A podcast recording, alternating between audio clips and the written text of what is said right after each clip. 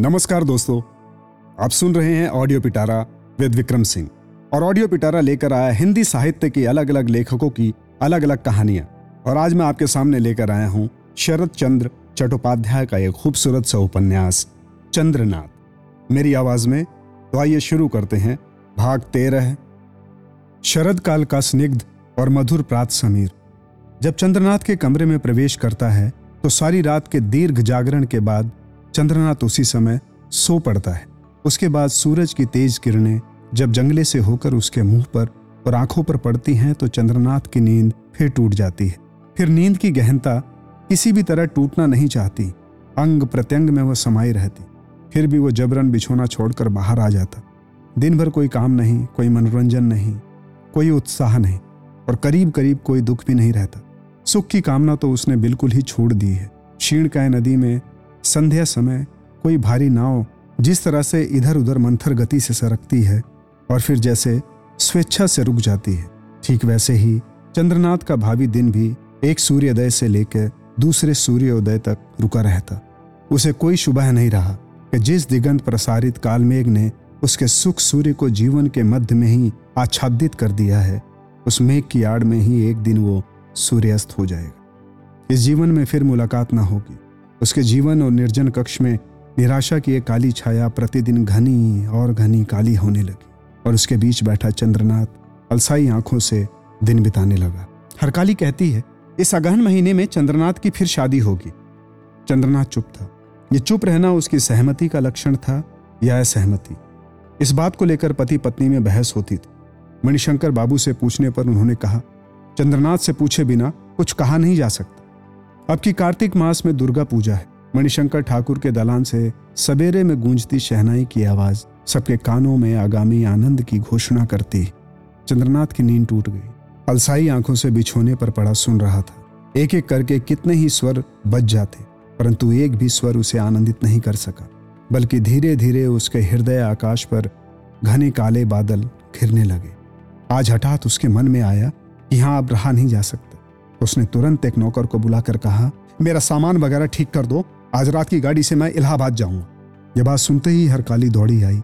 ब्रज किशोर आकर समझाने लगे और यहाँ तक कि मणिशंकर खुद भी आकर अनुरोध करने लगे, देखो, आज छठ के दिन कहीं जाने का काम नहीं है, मगर चंद्रनाथ ने किसी की बात नहीं मानी। दोपहर को हरिबाला आ पहुँची। सरयू के जाने के बाद इस घर में वो कभी नहीं आई थी। चंद्रनाथ ने उसे देखकर कहा हठात दीदी को कैसे याद आ गई?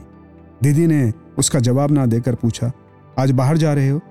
चंद्रनाथ ने कहा, जा रहा हूँ। पश्चिम जाओगे? जाऊँगा। हरिबाला ने कुछ सोचकर मधुर स्वर में पूछा, दादा, कहीं और भी जाओगे? चंद्रनाथ ने हरिबाला का अभिप्राय समझकर कहा, नहीं।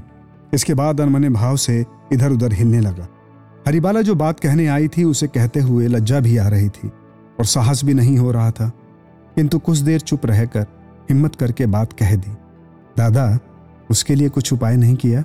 दोनों जब सामने आए, तभी से दोनों मन ही मन ये बात सोच रहे थे। इसी मामूली बात से दोनों की आँखों में आँसू आ गए। चंद्रनाथ ने आपस संभाल कर दूसरी ओर मुँह फेर कर कहा, उपाय? और क्या उपाय करूँगा दीदी? काशी में वो है कहाँ? शायद अपनी माँ के पास है। सो तो है, किंतु चंद्रनाथ ने उसकी ओर देखकर कहा, किंतु क्या? दीदी ने कुछ देर मौन रहकर मधुर स्वर में कहा, नाराज़ मत हो दादा। चंद्रनाथ चुपचाप देखता रहा। दीदी ने उसी तरह विनती के स्वर में कहा, कुछ रुपया पैसा उन्हें देना। आज तो वो अकेले हैं, परंतु कुछ दिनों बाद चंद्रनाथ बात समझकर भी नहीं समझा।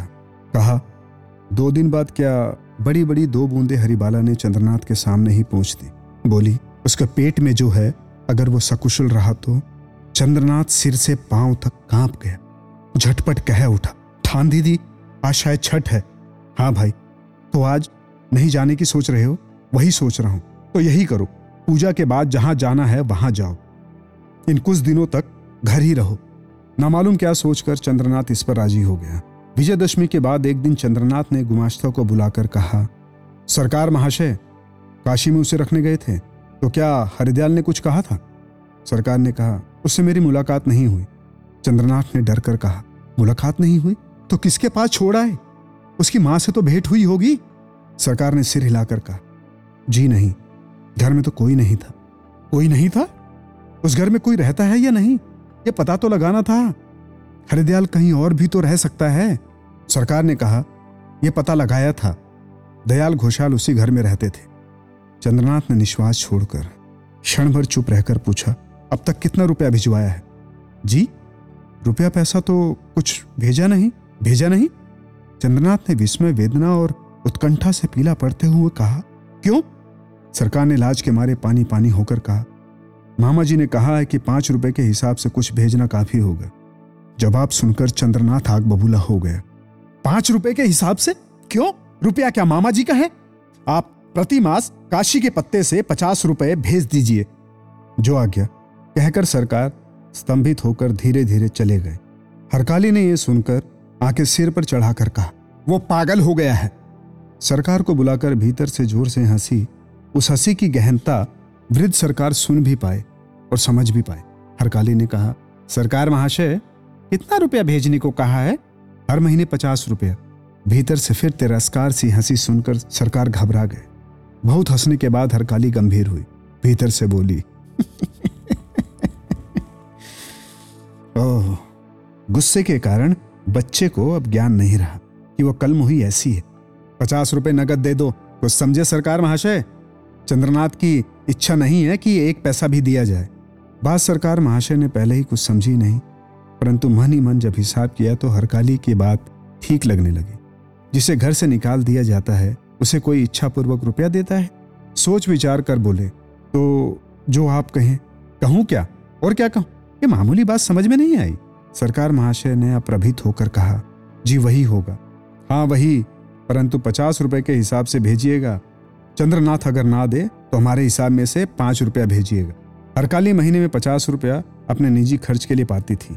हाँ सरकार महाशय ने जाते समय कहा, यही भेजूँगा। चंद्रनाथ घर में नहीं था, इलाहाबाद गया था। सरकार महाशय ने सोचा कि चिट्ठी लिखकर उसकी राय ले लें, किंतु बाद में सोचा कि इस तरह की बेकार बातों को बढ़ाना अपनी ही बेवकूफ़ी ज़ाहिर करना है। ऐसी ही इंटरेस्टिंग किताबें कुछ बेहतरीन आवाजों में। सुनिए सिर्फ़ ऑडियो पिटारा पर। ऑडियो पिटारा सुनना ज़रूरी है।